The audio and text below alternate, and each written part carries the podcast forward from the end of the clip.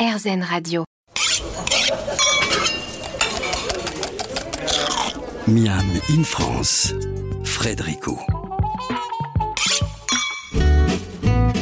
Bien le bonjour Il y a un phénomène gourmand qui se développe en France depuis une petite dizaine d'années, ce sont les halles gourmandes. Peut-être à l'attention d'un public plus mûr que les fameux food courtes, arrivés sensiblement en même temps, plusieurs communes ont pris le parti de les développer. Pour résumer, c'est un nouveau lieu qui vient souvent prendre vie sur les traces d'un ancien, en réhabilitation, et qui va mélanger différents artisans, aussi bien boulangers, maraîchers, bouchers, que chefs de restaurants bistronomiques et autres de street food.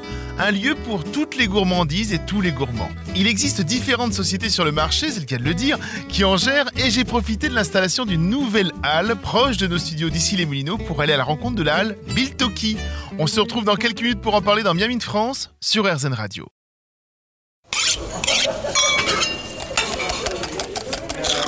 Miam in France, Frédérico. Et cette semaine, nous parlons des halles gourmandes dans Miami de France et nous prenons comme exemple les halles Biltoki, dont deux viennent d'ouvrir simultanément à Rouen et à Issy-les-Moulineaux.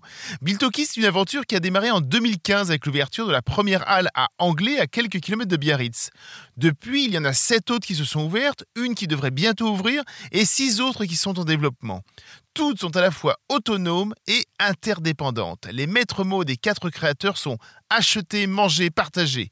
À 15 minutes à pied de nos studios d'ici les Moulineaux, un nouveau lieu estampillé Biltoki s'est ouvert dans les locaux d'une ancienne halle, construite par Gustave Eiffel entre 1884 et 1895. Elle n'avait jamais été associée jusque-là à la gourmandise. Depuis quelques semaines, il y a donc 1000 mètres carrés consacrés à 20 commerces indépendants qui ont chacun acheter leur droit d'entrée. Chacun est propriétaire de son espace. J'ai donné rendez-vous à François-Charles Sagy, le directeur du site, pour qu'il m'en dise un peu plus et qu'il me parle de la philosophie Biltoki. Alors Biltoki euh, veut dire l'endroit qui rassemble. Euh, sa jeunesse et création, exactement, puisque les cofondateurs sont basques, tous issus de, Cambo et de Bayonne. Première halle a ouvert à Anglette, au Pays Basque, la halle des 5 cantons. Et fort du succès euh, de cette première halle, l'idée de développer d'autres halles, des lieux euh, iconiques euh, de centre-ville, a germé. Et c'est donc l'ouverture d'ici les Moulineaux, suivie de celle de Rouen, qui a vu le jour les 2 et, 4 novembre dernier. Donc Biltoki, c'est vraiment l'endroit qui rassemble autour du partage et de la convivialité. L'ADN commun, c'est la gastronomie, les bons produits. Et en effet, chaque halle va être différente de par son architecture, toutes situées en centre-ville. Ici, on est dans une halle Eiffel, euh, donc euh, très lumineuse, avec une charpente euh, tout à fait reconnaissable et unique.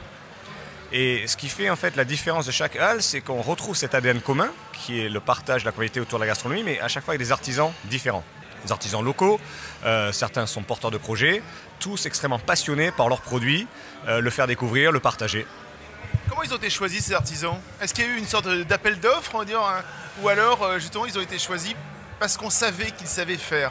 Alors on recherche toujours les meilleurs euh, pour, pour s'associer puisqu'on représente encore une fois un lieu euh, gastronomique. il y a un comité de sélection chez nous qui permet de choisir encore une fois le, meilleur artisan boucher, le meilleur poissonnier. alors à Paris, la difficulté c'est qu'il y a plusieurs meilleurs artisans. Donc on a accès souvent, on axe régulièrement notre choix sur des, des acteurs locaux euh, par exemple, la boulangerie Marnet, qui a déjà pignon sur rue à Issy-les-Moulineaux en plein centre-ville. Euh, Nina Métayer, euh, naturellement, de par la position de son atelier. la passerelle avec côté cuisine, la cuisine du marché avec Michael Méziane, également restaurateur ici à Issy-les-Moulineaux. L'idée, c'est vraiment, encore une fois, jouer avec des acteurs locaux, forts de ce réseau, forts de leur connaissance et du maillage local. J'imagine que ce n'est pas du tout la même clientèle entre le midi et le soir, euh, parce que le midi, on est dans un quartier d'affaires, on est dans un quartier avec beaucoup de bureaux, donc on va dire que la clientèle, on va dire, elle est sensiblement acquise. Le soir, c'est peut-être plus compliqué, non? Alors, Noël, euh, la plus grande reconnaissance pour nous, c'est lorsque vous voyez un ouvrier assis à côté d'un chef d'entreprise, euh, assis à côté du ménagère, assis à côté d'un local, qui prennent le café ensemble et qui échangent autour d'un moment de partage, de convivialité, encore une fois, un grand marqueur chez nous, on voit très peu de gens au téléphone portable. Les gens se parlent, les gens se frôlent, tout est un peu serré. Euh, il y a vraiment ce, moment de cohésion. Donc en effet, le midi, on a une clientèle d'affaires, puisqu'il y a beaucoup de bureaux, mais on retrouve aussi des, gens euh, locaux qui euh, viennent encore découvrir la halle. On vient le matin, une clientèle de gens qui viennent faire leur marché, puisque les halles sont ouvertes à partir de 8h. On a le primeur qui ouvre en premier avec le poissonnier, avec le boulanger, avec le café, donc on peut venir prendre son petit déjeuner. Et on voit sensiblement en effet qu'entre entre 12h et 14h, beaucoup de clientèle de bureau qui veulent manger rapidement. Donc on va retrouver une offre euh, ciblée où on a des plats euh, individuels, en même temps avec des plats partagés, mais la proportion est beaucoup plus importante sur le plat individuel. Et le soir, à partir de 18h, en effet, une clientèle où là on voit des groupes, des locaux qui reviennent à la fin des bureaux faire le marché, repartir à la maison, les IC1 qui sont également présents. Et on se rend compte que les commerçants proposent des offres à partager, puisque c'est ce qui fait la beauté, le charme de notre apéritif, euh, de notre moment euh, début de soirée. Il y a un côté très sympa aussi, c'est qu'il y a des tables un peu partout. Exactement ça, ça fait, c'est un des grands marqueurs de chez Biltoki, notre savoir-faire, notre expertise. On met de grandes tables d'hôtes. Et ce que vous pouvez remarquer aussi, c'est cette profondeur de vision entre chaque stand qui permet finalement d'aller chercher, vous êtes en famille, euh, les enfants préfèrent un, burger, ils vont aller chez le boucher, euh, euh, les parents préfèrent une assiette d'huître, ils vont chez le poissonnier, et tout le monde se retrouve à un lieu, sur une table, et partage. On voit souvent des groupes qui vont échanger un morceau de fromage avec pourquoi pas une part de pizza, et des, gens qui ne se connaissaient pas au départ familiarisent, copines, partagent un verre de vin, et finalement la magie Biltoki opère pratiquement naturellement. La magie opère naturellement. Juste après la pause, nous allons aller à la rencontre de six commerçants qui viennent de s'installer dans la halle et parmi eux, le chef Michael Méziane.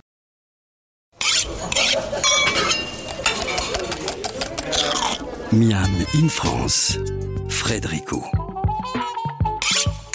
De retour dans ce Miami in France consacré au Biltoki, Al gourmande de surcroît, nous commençons la visite avec un jeune chef que je suis déjà allé rencontrer cet été pour trois recettes autour de la tomate et que vous allez pouvoir retrouver sur le site erzen.fr. Michael Méziane, pour lui qui n'avait jusque-là que son restaurant bistronomique, c'est véritablement une toute nouvelle expérience. Ah bah c'est vraiment tout nouveau euh, à tous les aspects, que ce soit sur la clientèle, le service, l'organisation.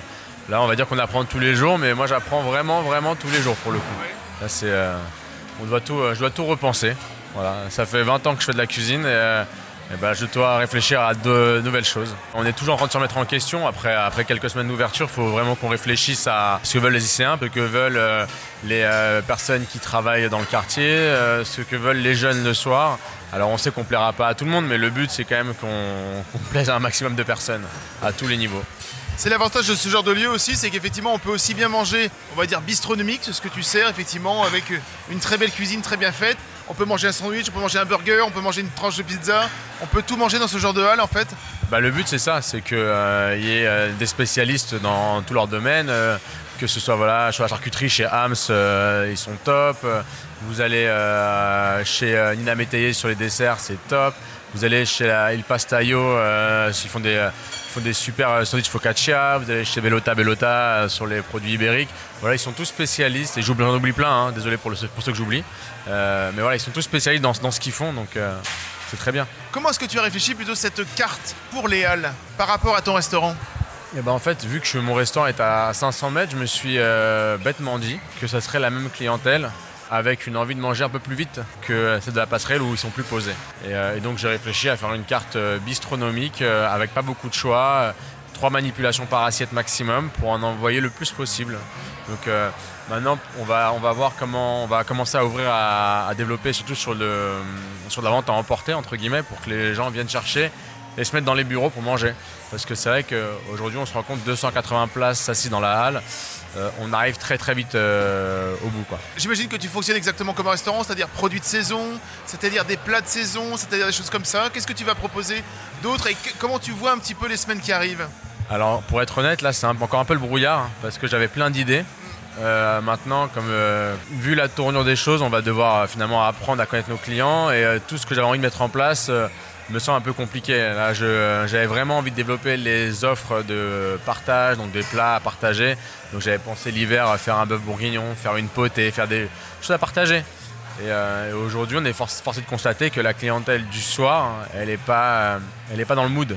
Il y a aussi le fait peut-être euh, de venir dans une halle gourmande pour manger le soir chose qui va changer aussi les habitudes. Quoi, parce que le midi, à la on vient, on reste une heure, on va grignoter un petit quelque chose, ou même on s'installe sur une de tes petites tables, mais on reste pas plus d'une heure. Le soir, c'est là où on se pose et c'est là où ça va peut-être être différent. Donc il va peut-être falloir faire venir les gens d'une manière différente, peut-être dans le lieu. quoi. C'est ça. On va voir ce qui va se passer. On va, on va se faire sûrement des, petits plats euh, à partager, mais vraiment les gens ne se salissent pas. Euh. en fait, ils veulent picorer, ils veulent pas manger. Les gens viennent pour picorer le soir. Est-ce que justement, le lien entre ton restaurant, la passerelle, donc tu l'as dit, qui est à 600 mètres, et ici, justement, les gens, tu vas pouvoir du restaurant les envoyer ici pour leur dire, vous savez, le soir on fait des choses aussi, etc. Bah, pour l'instant, euh, je suis content finalement parce que sur un point, c'est que euh, les trois quarts de ma clientèle de la halle euh, à l'heure actuelle sont des clients de la passerelle.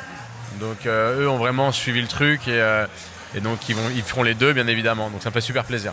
Donc à midi, moi j'ai extrêmement bien mangé. J'ai mangé du veau, j'ai mangé du saumon à l'oseille. Mais c'est ça, t'as as revisité en fait, une, une vieille recette. Ah, faut rendre à un César ce qui appartient à c'est ça, un exactement. classique des, des frères Trois Gros. Exactement. Euh, c'est ce que tu veux, montrer aussi, c'est ce genre de petit clin d'œil à, la grande- à la grande cuisine, tout en faisant quelque chose d'assez accessible. Aujourd'hui, la gastronomie française, on ne fait que des clins d'œil à, à nos pères. Aujourd'hui, on n'a rien inventé et je pense qu'il y a plus, grand, plus beaucoup de cuisiniers qui inventent. hein. Essayer d'apporter une patte personnelle pour chaque plat en fait, c'est ça. hein. Exactement. Et puis encore une fois, en gardant ce côté euh, très classique, mais avec une touche d'originalité et servi le plus rapidement possible pour des- une clientèle à affaire qui n'a pas le temps d'attendre. Le fameux saumon à l'oseille que tu sers, toi tu as fait des petites fregola sarda, c'est ces petites pâtes italiennes dans la sauce pour apporter une sorte d'onctueux. Euh, comment ça t'est venu l'idée de, effectivement de, de mettre ces fregola sarda Bah, en fait, la, la- la frigola, moi j'ai- adoré. J'ai connu ça, la frigola, chez Joël Robuchon qui faisait un risotto euh, avec euh, du taleggio, un fromage italien. Ça marchait très très bien. Et, finalement, ça fait déjà 9 ans que nous, quasiment une fois par an, sur notre carte, on met un, risotto de, de frigola et on le remasterise à tout. On l'a fait aussi bien à l'oursin que à l'oseille pour le coup, euh, qu'au soja. On a fait plein de, plein de recettes différentes. J'adore la cuisine de Michael Méziane. Nous revenons dans quelques minutes avec une jeune femme étonnante, Elodie Benzerti. Après une épicerie italienne, elle vient d'ouvrir dans la halle Pizza Rosso. A tout de suite.